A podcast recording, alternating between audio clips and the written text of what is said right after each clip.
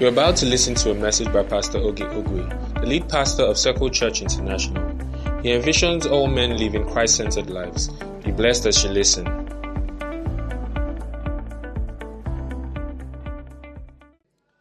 All right, so we named um, today um, a special service. I know some of you saw special service and then you're like, yes, Pastor is going to lay hands. Are you not tired? Should we not just finish camp meeting? I'm not laying hands on anybody. Praise the Lord. Um, the reason why we named it Special Sunday Service was actually because, as at last night, um, everything that I thought I was going to teach. So, for those of you that have followed our ministry for a long time, you would know that generally in December, we do something we call consolidation. So, we, we take time to reiterate everything that we have learned through the year, you know, as a way to wrap up the year. And that's actually what we scheduled for the month of December. But um, from our camp meeting to reboot camp, um, the Lord had been speaking to me about um, a, a special teaching series that we will need to do in December. And if you follow the Lord like I do, many of you would know that there are times when God will tell you that something will happen, but He won't tell you what it is until it's almost like the last minute. So um, the head of our media team kept asking me, "What's the what's the title of Sunday?" So I would do flyer and release it. But then I, I didn't know. I said, "I don't know." But I, and then so out of frustration um, or out of desperation, she said, "Okay, we'll call it special Sunday service." I was like, "That's actually perfect." Just put it like that. But then last night, as I was praying, um, the Holy Spirit asked, told me what to teach you guys in the month of December. And so, um, in the month of December, I will be doing a teaching series on um, lessons on divine leading. Lessons on divine leading. Lessons on divine leading. So, we're going to talk about everything around how the Holy Spirit leads, how to discern God's voice. How many of you have those questions on your heart? How do I know that God is speaking to me? How do I know that God is trying to reach out to me? How do I know that the next step I want to take is, you know, the step God wants me to take? Some of you, you want to travel out of the country and um, you honor God enough to care what He has to say on the matter. You know, many people don't care what God has to say. Once the opportunity to jackpot comes like this, they will jackpot first, then apologize later. They will get to Canada, they say, Lord, I'm so sorry, but I'm already here, I can't go back.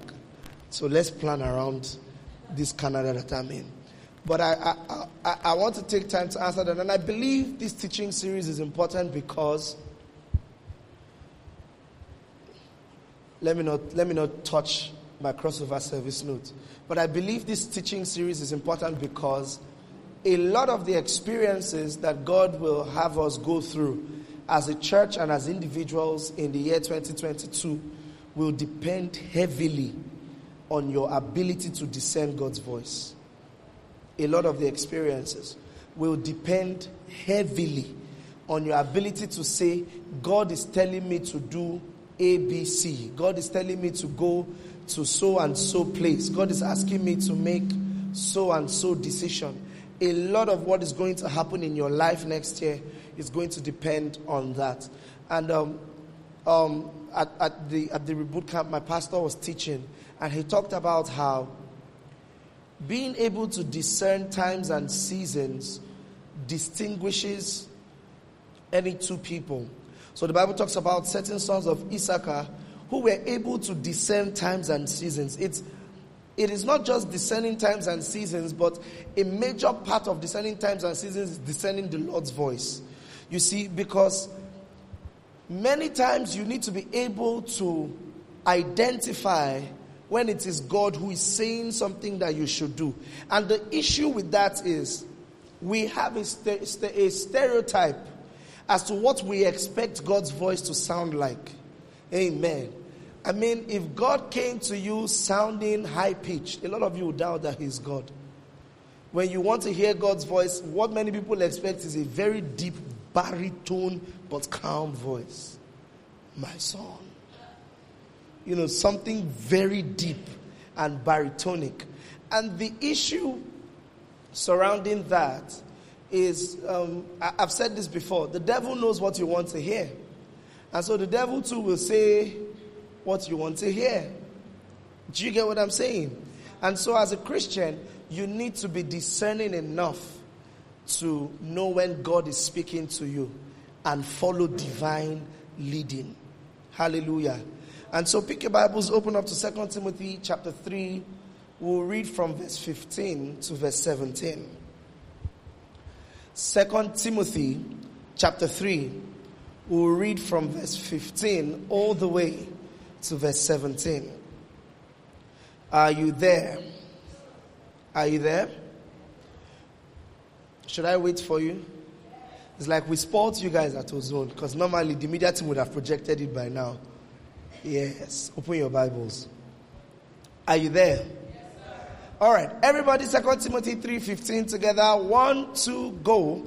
And that from a child you have known the holy scriptures, which are able to make thee wise unto salvation. Verse 16.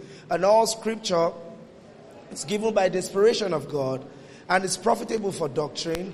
He says for reproof, for correction, and for instruction in righteousness. Verse 17. That the man of God may be com- Hallelujah. It does not say thoroughly furnished. It says thoroughly, thoroughly furnished.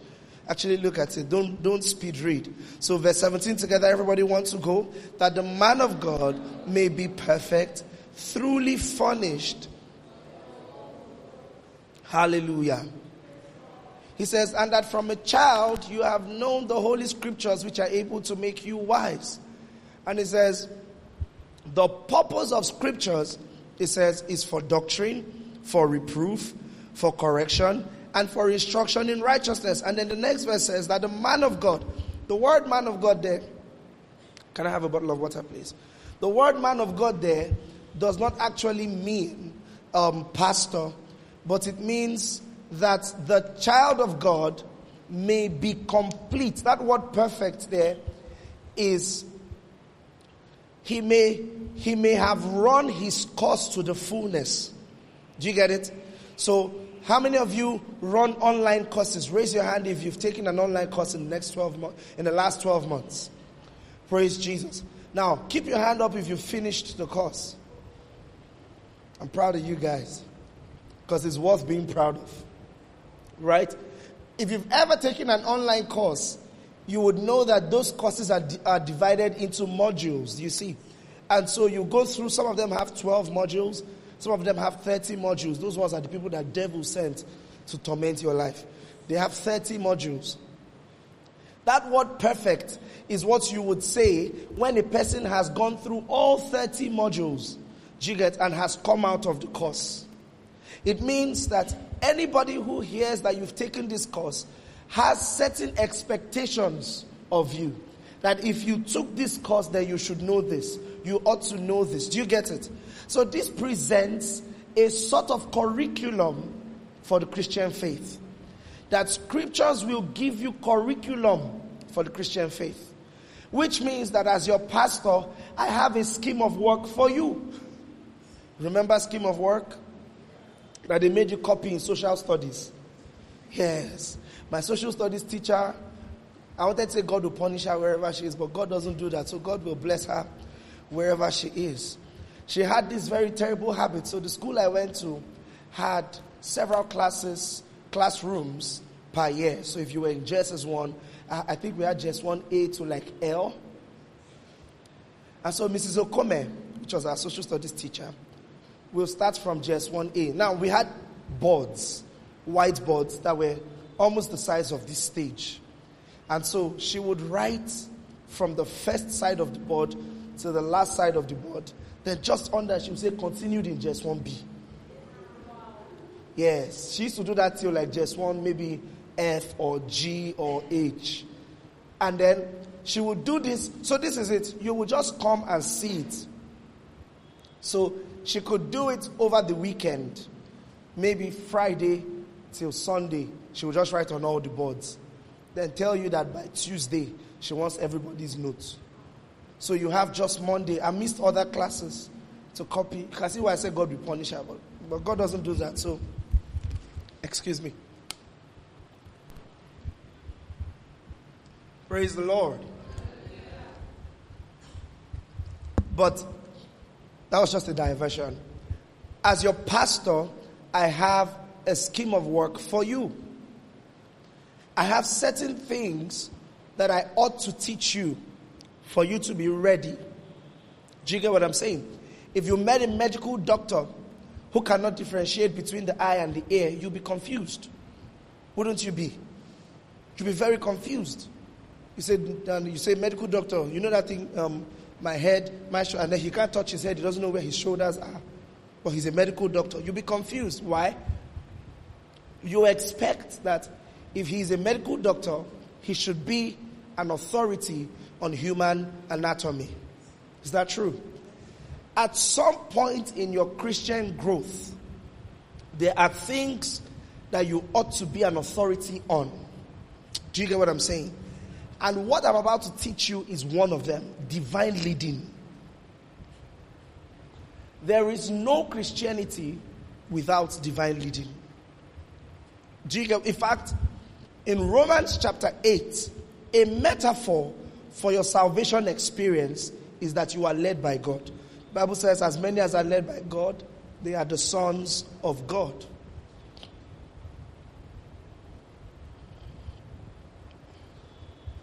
So, divine leading for you is a heritage. Do you get it's something you were born into. And I just want to take some time and talk about um, divine leading this morning. Praise the Lord. Something is happening to my throat, so I'm trying to arrange myself. Hallelujah. Most of what is known in the body of Christ today about divine leading is, is, is like half of what should be known.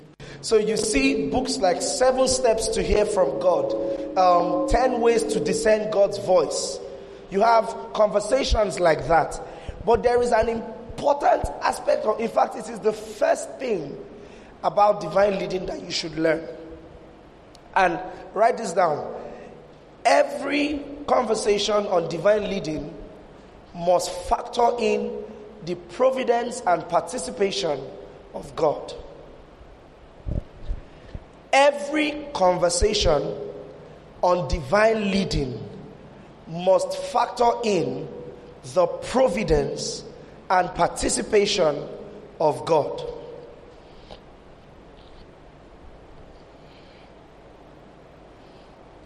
Many conversations on divine leading today, you don't have to write this part down. Many conversations on divine leading today present the subject as though God was reluctant to communicate. Or God wants to communicate, but he wants to communicate in riddles. And so we must stay sharp so that we can pick the riddles per time. That's the way it looks. Like God is not really interested. Hallelujah. And so you have all these books. If you have a dream and then you see this in your dream, this is what it means. If you see this in your dream, how many of you have had, you've read books like that? If you see a black cat in your dream, wake up and run away from your house. Right? And then it's like, oh, if, if I if I dreamt and I saw a cat, God was trying to tell me something. Why didn't he just tell you?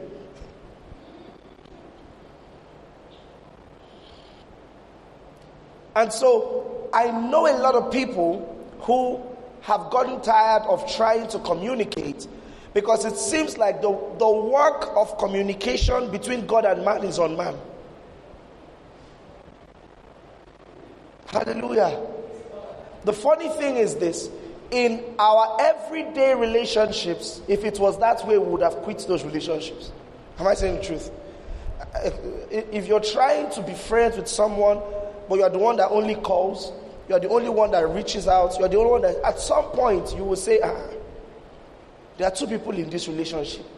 Why are you not communicating? But then that is how almost every conversation on divine leading has presented the subject. Like God is up there, He doesn't really want to talk to you. but um, He wants us to talk to Him. And when we talk to Him, He wants to form for us. But there is a scripture that changes the narrative on divine leading. I mean, think about it. When you are thinking about your eternal destiny, not eternal destiny now, but your destiny, where you are going to be in 10 years' time, in five years' time, a lot of people pray about it as though, um, God, if you are hearing me, I beg, help. Please just help me make sure that in five years' time, I'm all right. And I know that you've been told that um, the plans that God has for you, they're plans of good and not of evil to give you a future and a hope. You remember that, right? But many times, does it feel like the reality is different from what the scripture said? Does it feel like you have to beg God to have good plans for your life? But there's a scripture that changes all of that. Philippians chapter 2, verse 13.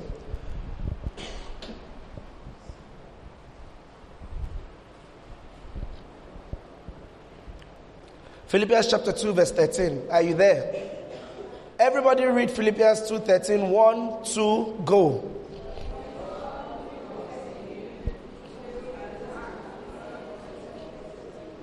Did you see that? It says, It is God who works in you to will and to do of his good pleasure. Which means that that beautiful plan that God has for you is not yours to fulfill. Maybe you don't get it. I know the plans that I have towards you, says the Lord. Plans of good and not of evil, to give you a future and a hope. And many times, what we've been told, how we think about it, is that when it comes to following God's plan for your life, that there is an amount of discovery that you have to walk in. There's a way you must discover it. But I'm, I'm here to announce to you that God is working in you, both to will and to do of His good pleasure. So, what that means is that provided you are submitted to God, you will end up where God needs you to be. Are you getting this? Oh, so you read Philippians, and Paul says, God, not only is He working in you, He says He's working in you to will. Listen, this is one of the most powerful revelations on following God's plan for your life. That God is working in you to will, which means that certain desires that you might think that you have because of other factors and circumstances around you are actually the leading of God in your heart and you don't know it. That, like Nehemiah, the Lord is able to plant in you a desire to rebuild the walls of Jerusalem. And it might look to everyone else that you are just a patriotic citizen, but it is actually the leading of the Lord, and you don't know it. Am I saying something? That you might have gone through, hey, you might have seen the trauma that women and children go through around you and develop this sudden passion to reach out to women and children. And you are doing it with everything inside of you. And what you don't know, it is that it's God that is working in you to will. That He's producing in you that desire to perform it. If you will learn how to follow God's plan for your life, you must factor in the providence and the participation of God. Hallelujah. We're going to look at a series of examples that will drive us to one particular conclusion, and it is this God always initiates the subject of divine leading. Let me put it in another way God is more ready to lead you than you are to follow Him.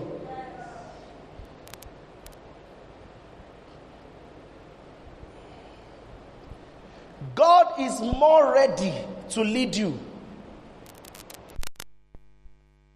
If you know how much or how enthusiastic about leading you God is, some of you will be like, ah, what is it? Calm down now.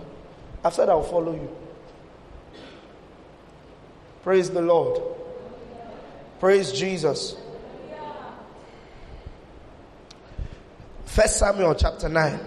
I want to show you, I want to show you an interesting story that developed in First Samuel chapter 9. We'll read from verse 1 to 3, 5 to 6, 10 to 17.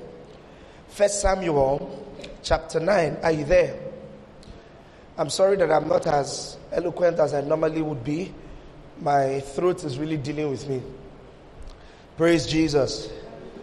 But we move. First Samuel chapter 9. Are you there? If you're there, say praise the Lord.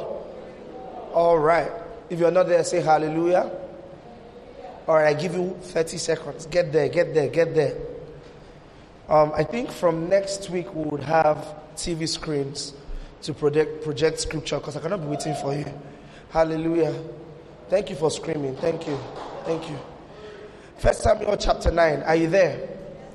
All right. It says there was a Benjamite, a man of standing, whose name was Kish, son of Abiel, the son of Zeror, the son of Bechorath, the son of Aphiah of Benjamin. Now, verse 2 Kish had a son named Saul, a handsome, as handsome a young man as could be found anywhere in Israel. And he was a head taller than anyone else. Verse 3 Now the donkeys belonging to Saul's father Kish were lost. And Kish said to his son Saul, Take one of the servants with you and go and look for the donkeys. Verse 5. When they reached the district of Zuph, Saul said to the servant who was with him, Come, let's go back, or my father will stop thinking about the donkeys and start worrying about us. So they had searched for the donkeys for, for too long, and then Saul is like, At this point, um, my father will start worrying about us instead of the donkeys because we've been gone for too long. And here's what um, Saul's servant said to him. Verse 6.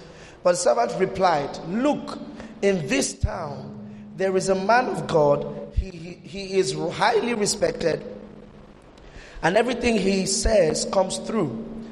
Let's go there now. Perhaps he will tell us what way to take. Verse 10. Good, Saul said to his servant. Come, let's go. So they set out for the town where the man of God was. And as they were going up the hill to the town, they met some young women coming out to draw water. And they asked them, Is the seer here? He is, they answered. He is ahead of you. Hurry now. He has just come to our town today. For the people have a sacrifice at the high place. Verse 13. As soon as you enter the town, you will find him before he goes up to the high place to eat. The people will not begin eating until he comes because he, he must bless the sacrifice. Afterward, those who are invited will eat. Go up now. You should find him about this time. They went up to town, and as they were entering it, there was Samuel coming toward them on his way to the high place. Now, the day before Saul came, everybody take note of verse 15. Now, the day before Saul came, the Lord had revealed this to Samuel, saying, about this time tomorrow, I will send you a man from the land of Benjamin. Anoint him ruler over my people Israel. He will deliver them from the hand of the Philistines. I have looked on my people, for their cry has reached me. When Samuel caught sight of Saul, the Lord said to him, This is the man I spoke to you about. He will govern my people. So many things about this story strike me. Do you know that if Kish, the father of Saul, if his donkeys did not go missing, Saul would not have been king. Does it, is it wild how coincidental yet intentional everything is? That there was a group of people who had a ceremony in town. And then they invited Samuel. Samuel wasn't there to anoint Saul. You need to understand. Samuel did not come to that town because he came to look for the king. No. He was going there to bless a ceremony so that they could eat the food. And Saul was about to turn around and go back. But one of the servants, who the master gave him to go with him, told him, Oh, there's a seer, let's look for him. And in looking for his father's donkeys, Saul met with his destiny. Take note, the day before, as at the time God was telling Samuel that you will meet a man and you will anoint him king over Israel. Saul's father's donkeys were not missing. Do you get it? See, I want you to learn to see the interplay of God's divine providence in the leading of your life. Many of you are here today. See, many of you in this church will attest to the fact that you coming here was an act of divine providence. You may have been somewhere else. In fact, what the day you came here, you probably had other plans. God somehow brought you here. That's how divine leading actually works. A lot of people just don't see it. And the funny thing is that all through scripture, we have instances where we can see the big picture if we just sit back and look. However, when we are in the big picture, we don't see it. And we don't know that God is working some. Are you getting what I'm saying? I hope this is making sense to you. And so, like Saul, your father's donkeys might be missing. And listen, your father's donkeys might not be donkeys per se. It might just be an uncomfortable situation that you are in. And what you don't know is that God has crafted that situation to lead you to destiny.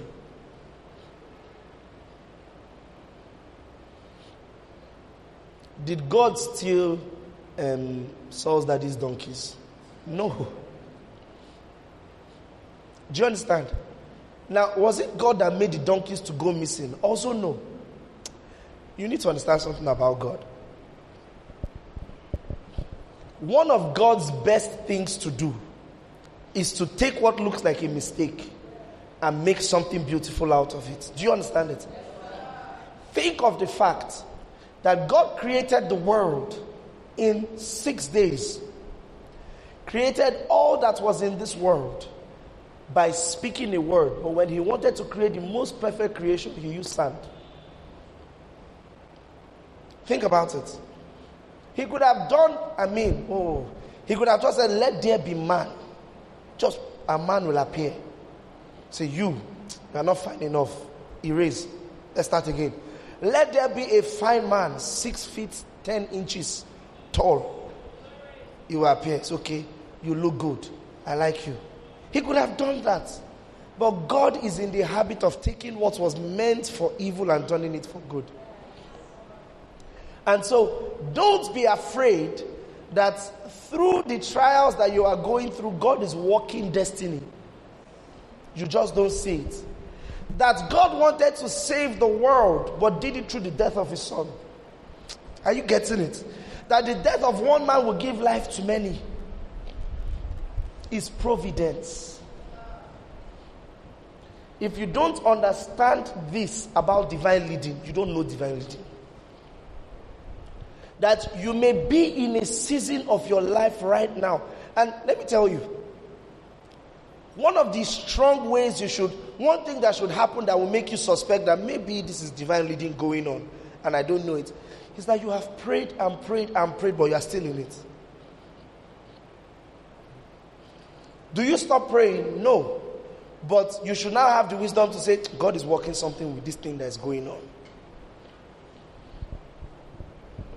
Praise Jesus. I've told you, God is more ready to communicate with you and lead you into his plan than you are. For some, he will do it in a dramatic fashion, um, fashion rather. Send an angel to talk to you. Appear in a burning bush. We're going to talk about the burning bush experience soon. He might do it in a dramatic fashion. For some people, your donkey, your father's donkey will go missing. In both cases, he's leading that person towards destiny. Are you getting it?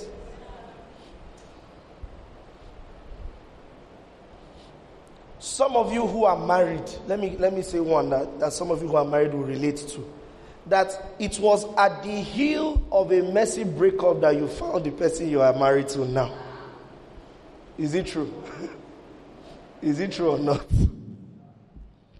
Some of you, as at the time you met this person that you are married to now, You didn't think this was going to end in marriage. You just thought it was friendship. Bethel, you don't even have a boyfriend. Praise the Lord. See, God is wise. God is wise. God is very wise. Praise the Lord.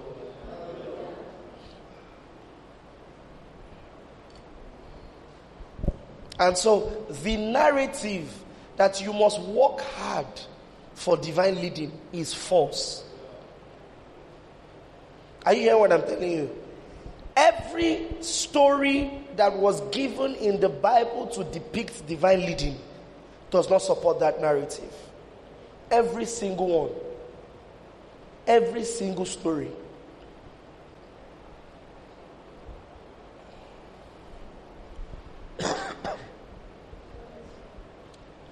I'm so sorry. Praise the Lord.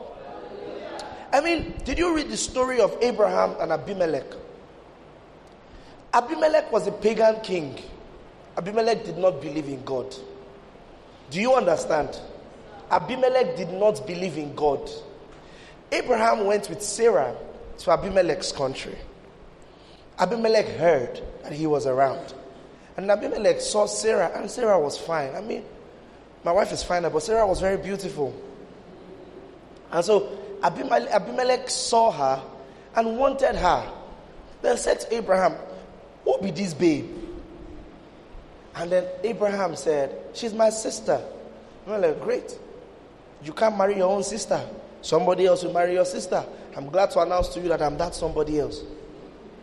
And so he took Sarah and was about to sleep with her. And the Bible says the Lord appeared to him in a dream.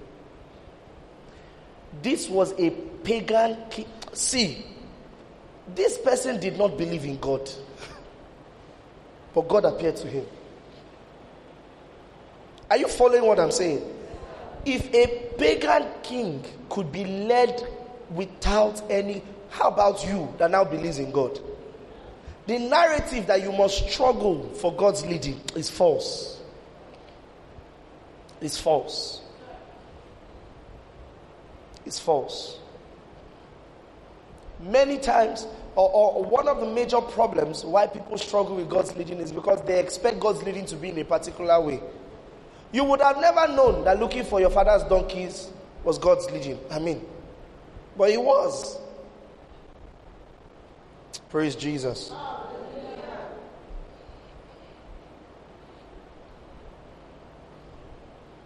In Exodus chapter 3, verse 1 to 4. Exodus chapter 3, verse 1 to 4. Open your Bibles. Let's read the story of the burning bush. What I want to do this morning is I want to convince you without any, I want to convince you beyond every shadow of doubt that when it comes to divine leading, see, God is more responsible for divine leading than you are.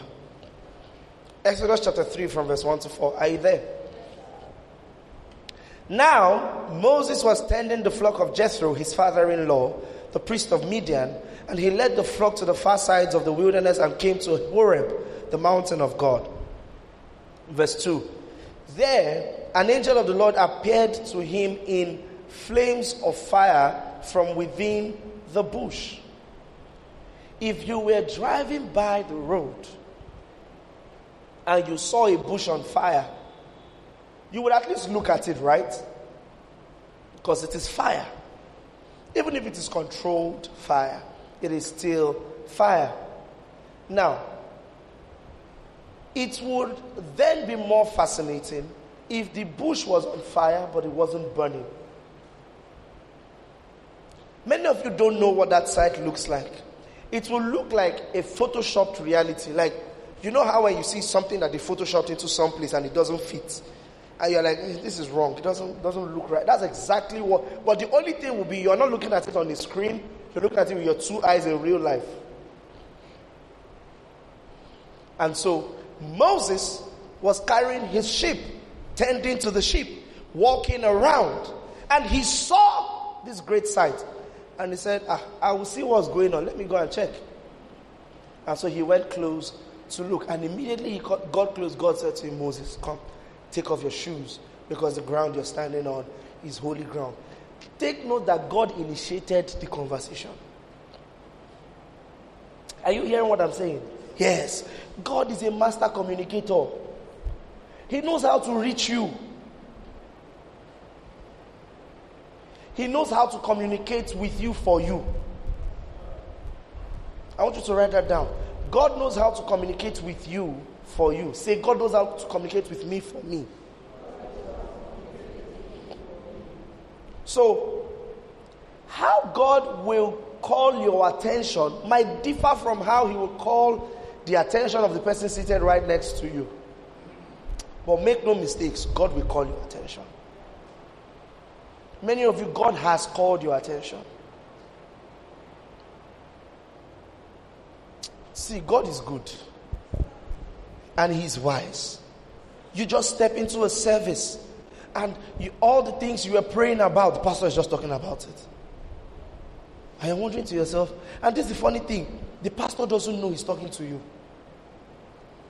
And do you know another interesting thing? Another person in that service with an entirely different set of prayer points will have the same experience. And it's not like the pastor spoke twice. It's the same thing the pastor was saying from beginning to the end. Yet, it catered to your own different set of experiences and catered to this person's. God is good. He knows how to reach you for you. This is the most important aspect of divine leading. If you miss this, you miss everything else. Before we start talking about how to discern the voice of God, how to know is an angel standing with you, before we start talking about how to understand one thing, God is more involved than you know. Many of you in your lifetime, you will never see an angel.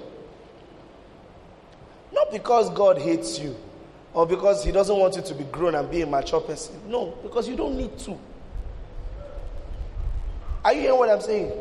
Ah, but if you need to like this, we see the angel fast. God knows what he's doing. And so he reached out to Moses, and I have a theory that many times God uses the more dramatic means of communication to reach out to people who are not used to communicating with him. Because after reaching out to Moses in a burning bush, every other communication was less dramatic. Right? Yes. So a lot of times we expect God to communicate with us in this overly dramatic fashion. But God doesn't communicate with us that way because God believes and knows that our relationship with Him has gone past that. Do you get it? It's like if you meet, if you have you seen all those movies where someone who, for instance, um, um, um, maybe an American sees a black man or a Chinese, and the person hasn't spoken, so the American just naturally assumes they can't speak English. So they start doing that thing where you speak very disjointed English. Me, me, you, we we go. Have you seen that? Yeah, that's drama. That's what it looks like when you're asking God for a burning bush experience. Because God wants to easily just say to you, let us go. Do you get? Intimate communication is many times not dramatic. The problem is a lot of us like too much drama. You want God to appear in a, in a burning fire in your room. Bah, I'm, I am the Lord bow before me. All right, so what was your what kind of car do you want to drive? That's what we expect of the Lord. But many times intimate communication is not dramatic. Yes. There are some looks that your mother will give you. Ten paragraphs have been written. Just look you like this. You just know, ah, I know what to do. Is it true? Some of your friends, you have, so you have a group of friends, you people are talking, somebody just comes. There's always that one person. He's not your friend. He just comes and starts yarning and just hold up the group. And all of you just look at yourself somehow Nothing was said. So I just say, guy, we go see now. Is it true? Yes. Ah, guy, we go see now. Just what are you doing? All of you are you are leaving that place to reconvene somewhere else where that person will not find you. Intimate communication is many times not dramatic. The problem is a lot of times we expect drama in communication, especially when it comes to God.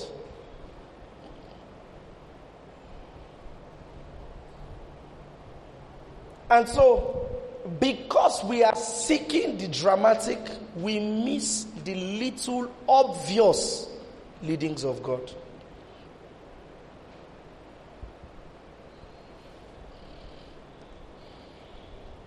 Praise Jesus.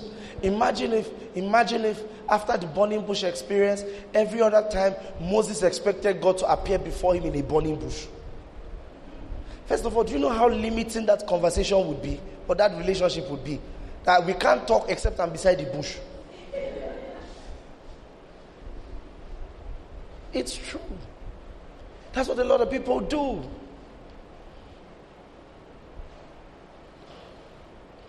And even if God gave you a dramatic experience one time, He doesn't expect you to grow on that.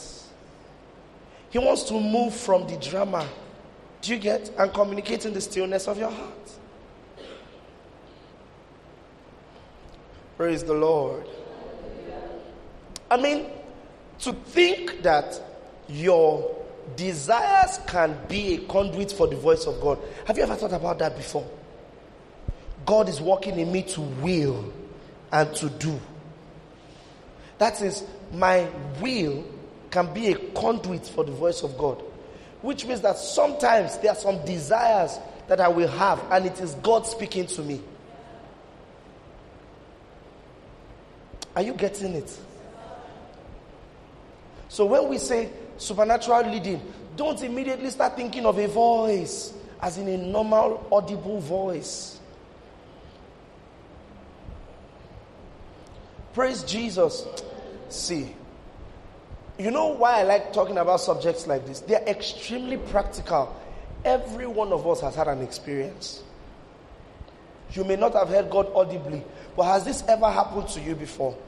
That you see a series of events play out, which to every other person was coincidental, but you look at it and you say, God is working in this. God has a hand in what's going on. See, what's going on is that God is speaking to you for you. Other people might not be able to discern it. To them, it may be a. Do you know the funny thing? Somebody else might have been observing the burning bush and it would have just been a bush with no fire. Do you get it? He wouldn't have seen anything when Saul was knocked down on, from his horse on the road to Damascus. He heard Jesus speak. Every other person around him heard thunder. Are you getting this? Saul heard the voice. He had a conversation with Jesus. He said, Lord, Lord. Jesus said, He said, Who are you, Lord? Jesus said, I am Jesus. You are persecuting me. A full conversation, but every other person around him heard thunder. When Moses was on Mount Sinai talking to God, the people of Israel down were hearing thunder. Because, see, God is able to communicate with you for you. Praise the Lord.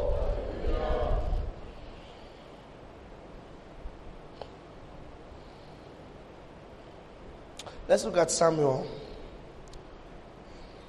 First Samuel chapter 3. We'll read from verse 1 to 10. Um, this is second to the last portion of scripture we'll read, and then we'll pray. First Samuel chapter 3, from verse 1 to 10. Are you there? Okay, praise the Lord. If you're there, say, say hallelujah. hallelujah. If you're not there, say praise the Lord. All right, so that's like one person. Are you all there now? Some of you are saying yes, but you're still flipping your Bibles. All right, are you there now? And the child Samuel ministered unto the Lord before Eli. And the word of the Lord was precious in those days. There was no open vision. And it came to pass at that time when Eli was laid down in his place, and his eyes began to wax dim, that he could not see. And ere the lamp of God went out in the temple of the Lord where the ark of God was, and Samuel lay down to sleep. Verse 4. That the Lord called Samuel, and he answered, Here am I. And he ran unto Eli and said, Here am I, for thou callest me. And he said, I called not. Lie down again. And he went and lay down. And the Lord called yet again, Samuel. And Samuel arose and went to Eli and said, Here am I, for thou didst call me. And he answered, I called not my son. Lie down again. 7. Now Samuel did not yet know the Lord, neither was the word of the Lord yet revealed unto him. And the Lord called Samuel again, how many times now? The third time. And he arose and went to Eli and said, Here am I, for thou did call me. And Eli perceived that the Lord had called the child. Therefore Eli said unto Samuel, Go, lie down, and it shall be that if he call thee, thou shalt say, Speak, Lord, for thy servant heareth. So Samuel went and lay down in his place, and the Lord came and stood and called as at other times. So how many times now? Four times. Samuel, Samuel. And Samuel answered, Speak, for thy servant heareth. See, this particular story, of course, you get the point. God reached out, right? God reached out, right? Why was God calling Samuel to take him to destiny? But there's something else important that you should see. God is patient. He is a patient communicator. Because I know some of you. Samuel won, he went to go and meet Eli. Something wrong with this boy. He'll come back upstairs. Samuel! Samuel, he will stand up. As he's going to meet Eli, I'm the one calling you, can't you hear? Does my voice sound like Eli's voice?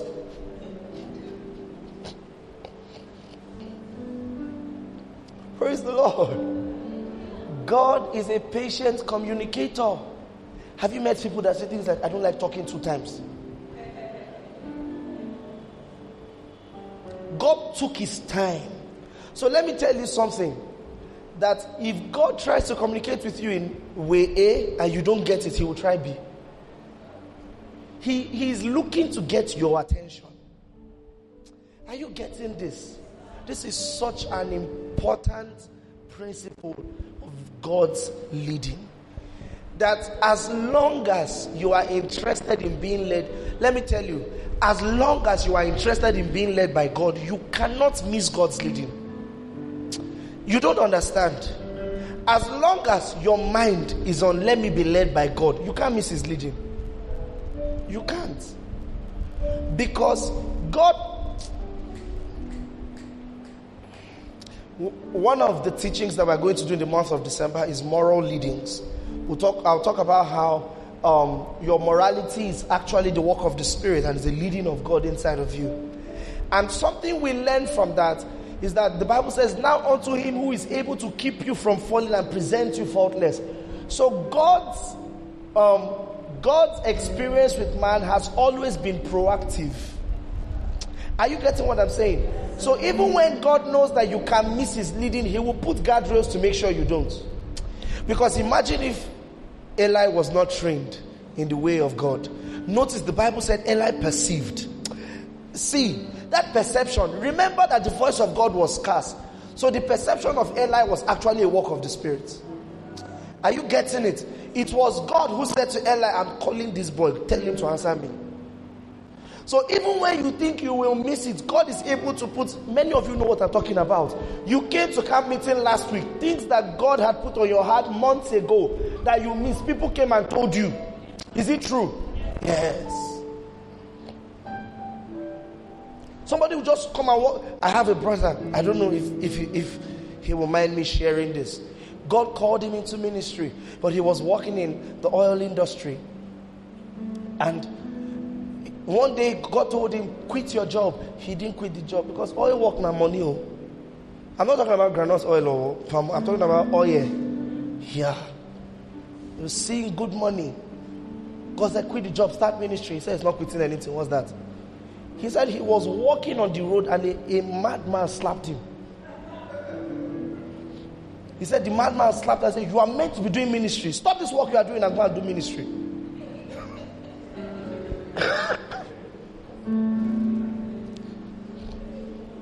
Praise the Lord.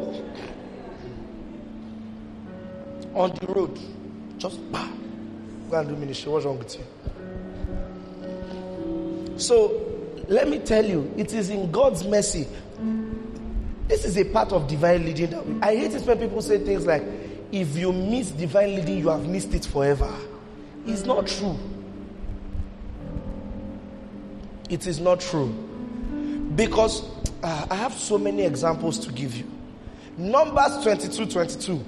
Balaam was on his way to go and curse people that God had told him to bless. Are you getting this? He was going to curse them. And then the Bible says, The Lord, say you know it was God that was going to punish him. Do you realize it? Yet it was God that caused his donkey to speak. Oh. You don't understand divine leading until you understand that God is more interested in it than you. That Jonah, God asked Jonah to go and warn the people of Nineveh. You need to understand. He asked him to go and warn the people of Nineveh, and he took God went to any length to make sure that warning got to those people. Let me tell you something that you should come, you should get used to. God will go to any length to make sure that what He tells you, you will, you will hear it. Let it not be that you have heard it and you want to be stubborn. Are you hearing me? Yes. If you are consistently afraid that you have missed the plan of God for your life, I'm glad to announce to you that you haven't. Because as long as you are interested in being led, understand one thing you cannot miss it. You cannot miss it. As long, see, you might travel out out of ambition and go even when God does not want you to go. But you know the funny thing, you will go and return. He will draw you back. So when there are many people that come and meet me, members of our church, that will say, I'm traveling to Canada. I'll say, okay, good luck. I'll pray with you. Go. Did you pray about it? Yes. Even if you lie, you are lying to me. You know, I have confidence that God is working in you to will and to do of His good pleasure. So your ambition might distract you for two seconds. Ha, but it cannot it cannot superimpose on the work of the Spirit in your life. I trust the Holy Ghost in you. It's not you I trust. You, you are a human being, you can make mistakes. But you see the Spirit of God in you, I trust Him. Where God has said you will end, you will end. as long as you are interested in being led, ah, you end there. Praise the Lord. Praise the Lord. You can then see why it is a big deal for a man to resist God. You have to harden your heart in no small way to resist God. I just want to touch on it. Why the unforg- unforgivable sin is unforgivable. You have to harden your heart in no small way to resist God. to, ah, yeah, to convince Pharaoh, God, he told Moses, carry your rod, turn it to serpent. He turned to serpent. He said, put your hand inside your pocket, let it become leprous. Bring it out, it's leprous. Put it back. Bring it out, it's whole. So imagine how hardened Pharaoh's heart was to still insist that the children of Israel couldn't go anywhere. Think about it. Many times we don't think about the mercies of God. But the first thing you will learn about God's leading is that God's leading falls under the provision of His mercy. Are you getting it?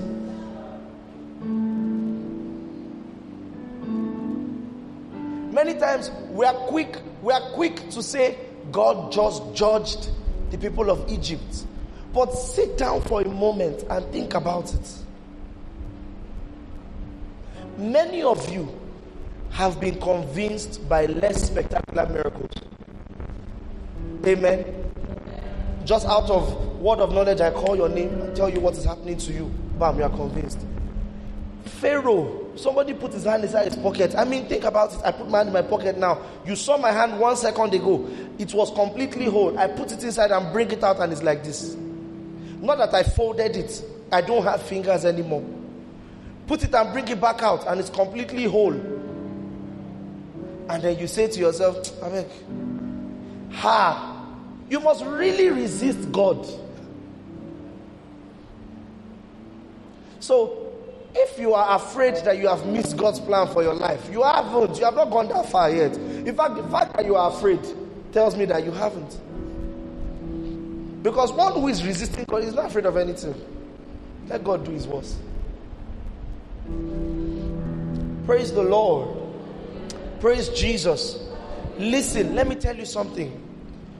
You can be sure at every point in your life that you are at the center of God's plan for your life. You can be sure.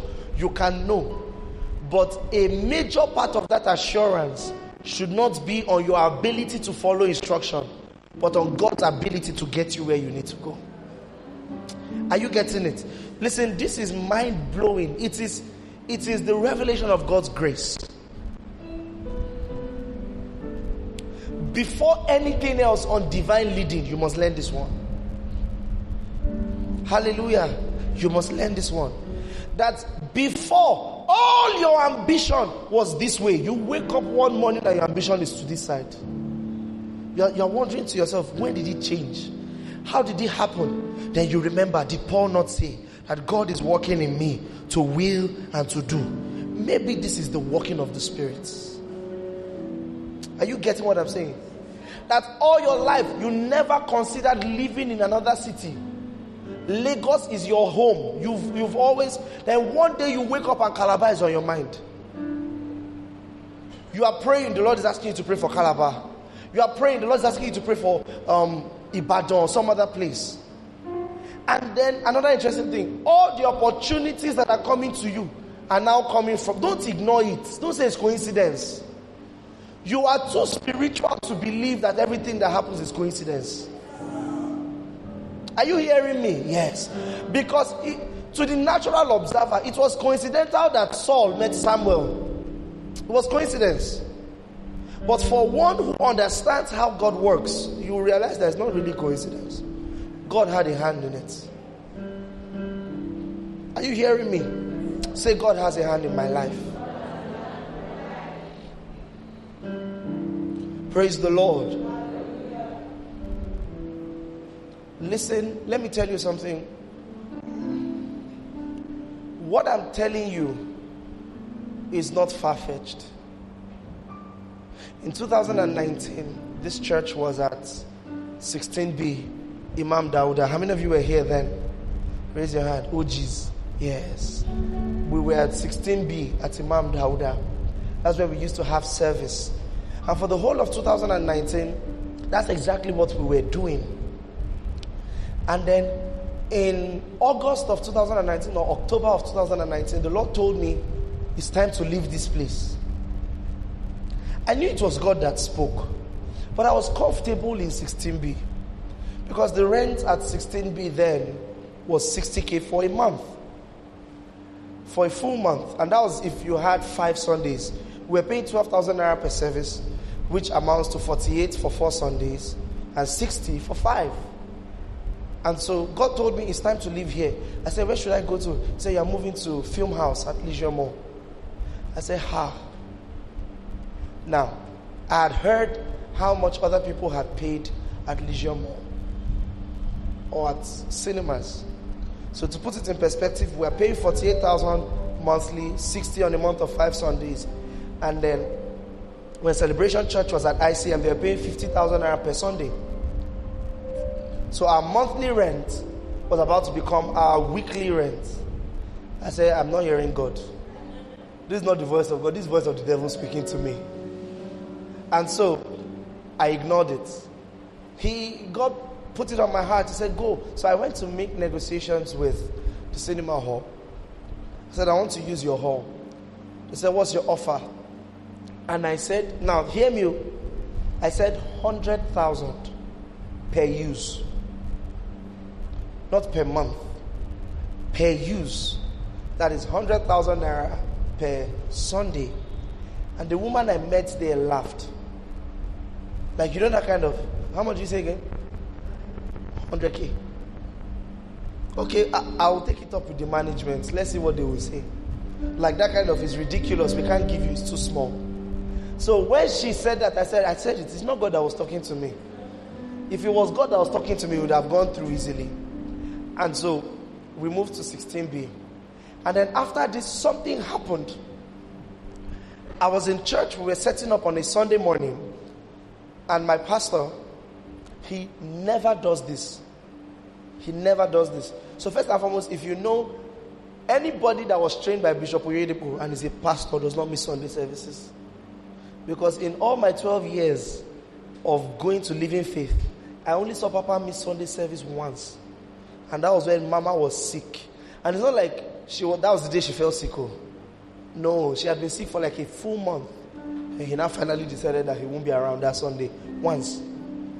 So you can imagine my shock when my pastor called me that Sunday morning that he's in front of our church.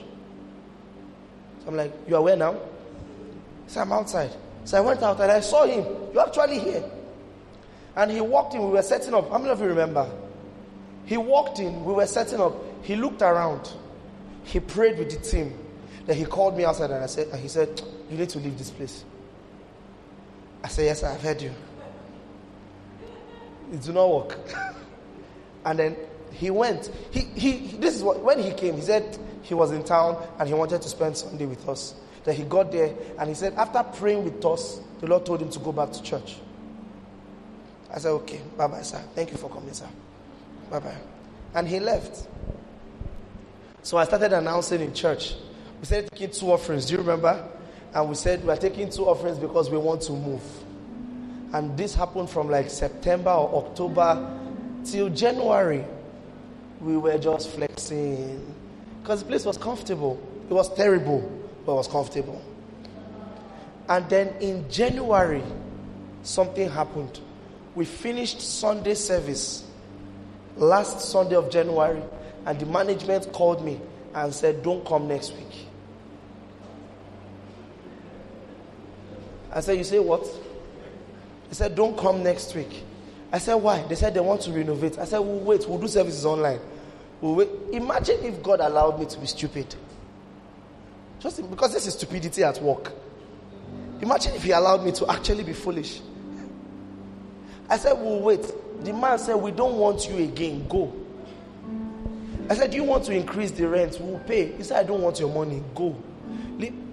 Which was the pastor? Was it pastor? You the one that was on the case with me? There was somebody, it was you, my babe. He said, I don't want, go.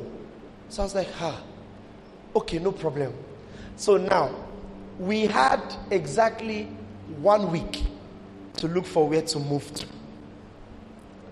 One week, right? And so I got up, I started running around Surulere. I think it was me and Pastor David, because Pastor David is my trekking mate. We trek when we're looking for her. We, uh, we have experiences. There was one time we trekked, my trouser tore, my shoes spoiled. Trek. So we trekked round Surulere that week. And then there was this particular hall, Napton. I had called them earlier that I want to use their space. And then they told me that uh, they don't rent it out. So God said, go back to Leisure Mall and go and ask them. I said, is it that you cannot hear that? They say 100,000 is too small. So I said, and even if 100,000, we don't even have 100,000. He told me, no, go and tell them it's 60 you want to pay. What am I saying? What are you saying? This is, re- I'm telling you what happened in this church. And so we got up. I went to Leisure Mall. I told them, they said it's still not possible. I should go away. Sorry, thank you. We went round and it was Thursday night. I remember vividly my friend, many of you know him, Femi Babs, um, Zualakate, he came to my house. And then we prayed. And then he told me there's this message he wants me to listen to. It was a message by Pastor Chris. And he said, Play this message. I played the message. And it was 10 minutes. on faith and following the instruction of God. And then Pastor Chris ended it and he was saying something like, That house that you believe God for, you will get it. And then he said, That church space you are looking for, you will get. I said, Amen. Yes, this is my word. And immediately Pastor Chris said that I felt the power of God go through my body from my head. Like it was like somebody poured hot oil that was cold. Um, I don't know how to explain it. It was just the power of God went through my body. I got up. I'm gingered. Let's go and look for her. So we started trekking again. We trekked round Surulere. I, I kid you not. And then we finally got, we had finished trekking that Thursday. I was with Victor, Victor that has now traveled, Victor Chinaza. I had finished trekking that Thursday and there was no hall. So I said, maybe we'll just do service online on Sunday.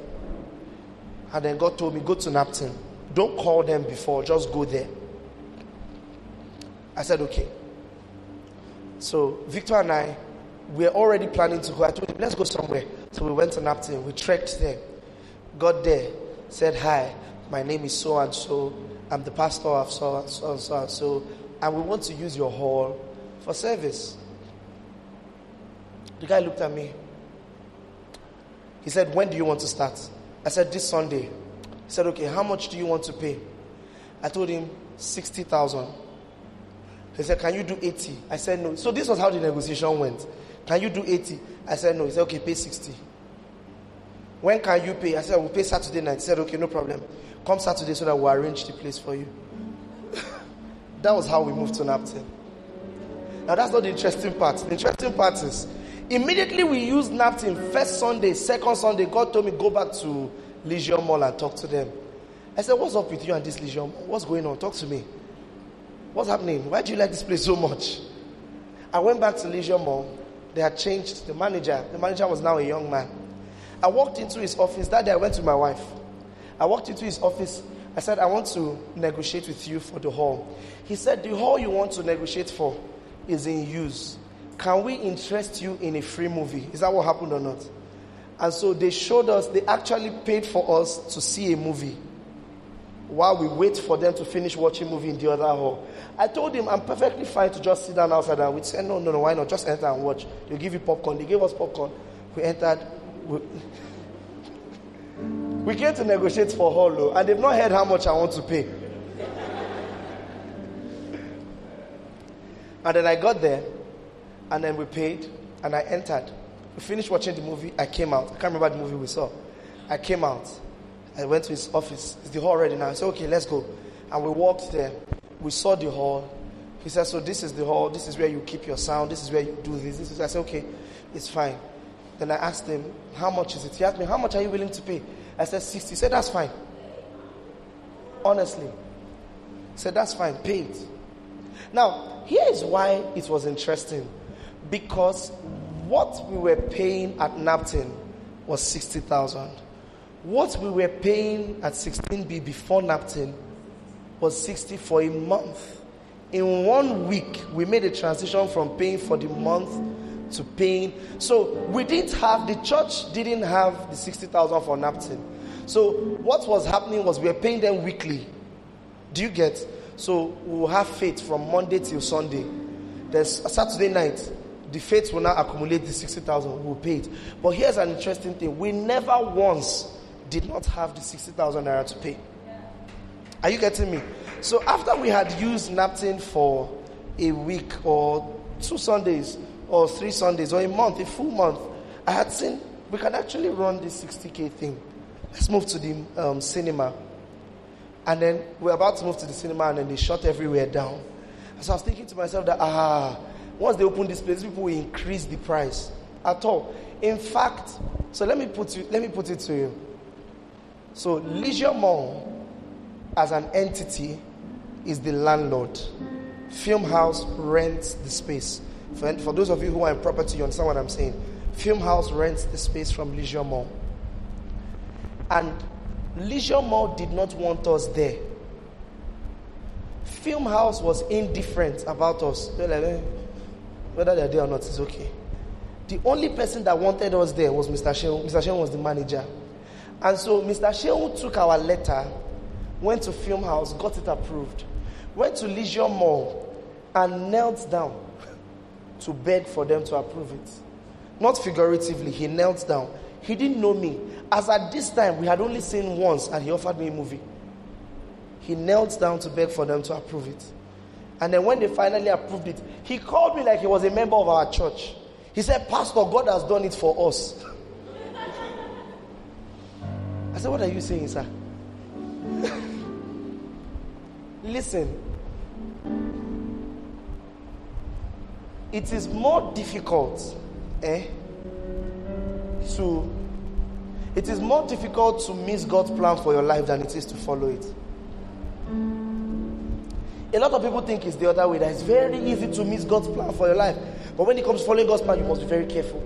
It is more difficult to miss God's plan for your life. Many of you don't know it. That there are certain things that have been chasing you since you were young. And is God's plan for you. Eh, you've, you've tried to avoid it, but you ended up there. Take a cue. I'll end with this. Take a cue from the salvation plan that everything the devil did to thwart God's salvation plan was walking towards the fulfillment of God's salvation plan. That if the princes of this world had known, they would not have crucified the Lord of glory. Do you understand? That's your story. If the devil had known, he would not have put you in that situation.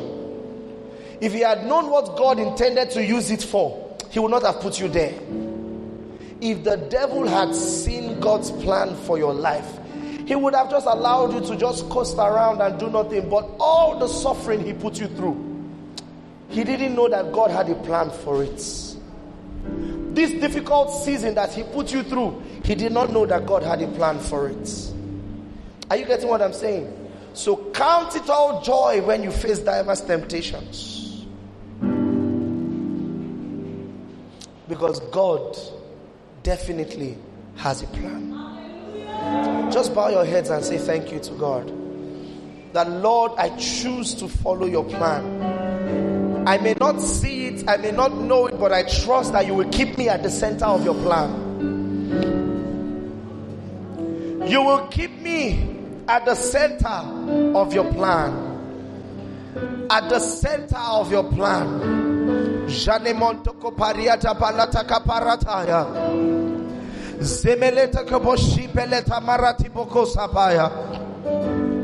At the center.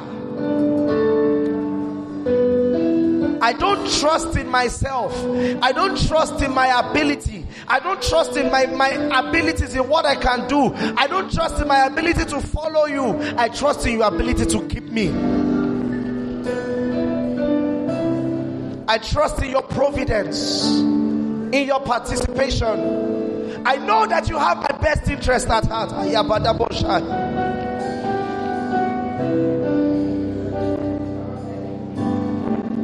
Thank you, Lord Jesus. In Jesus' name we have prayed. In Jesus' name we have prayed. Hallelujah.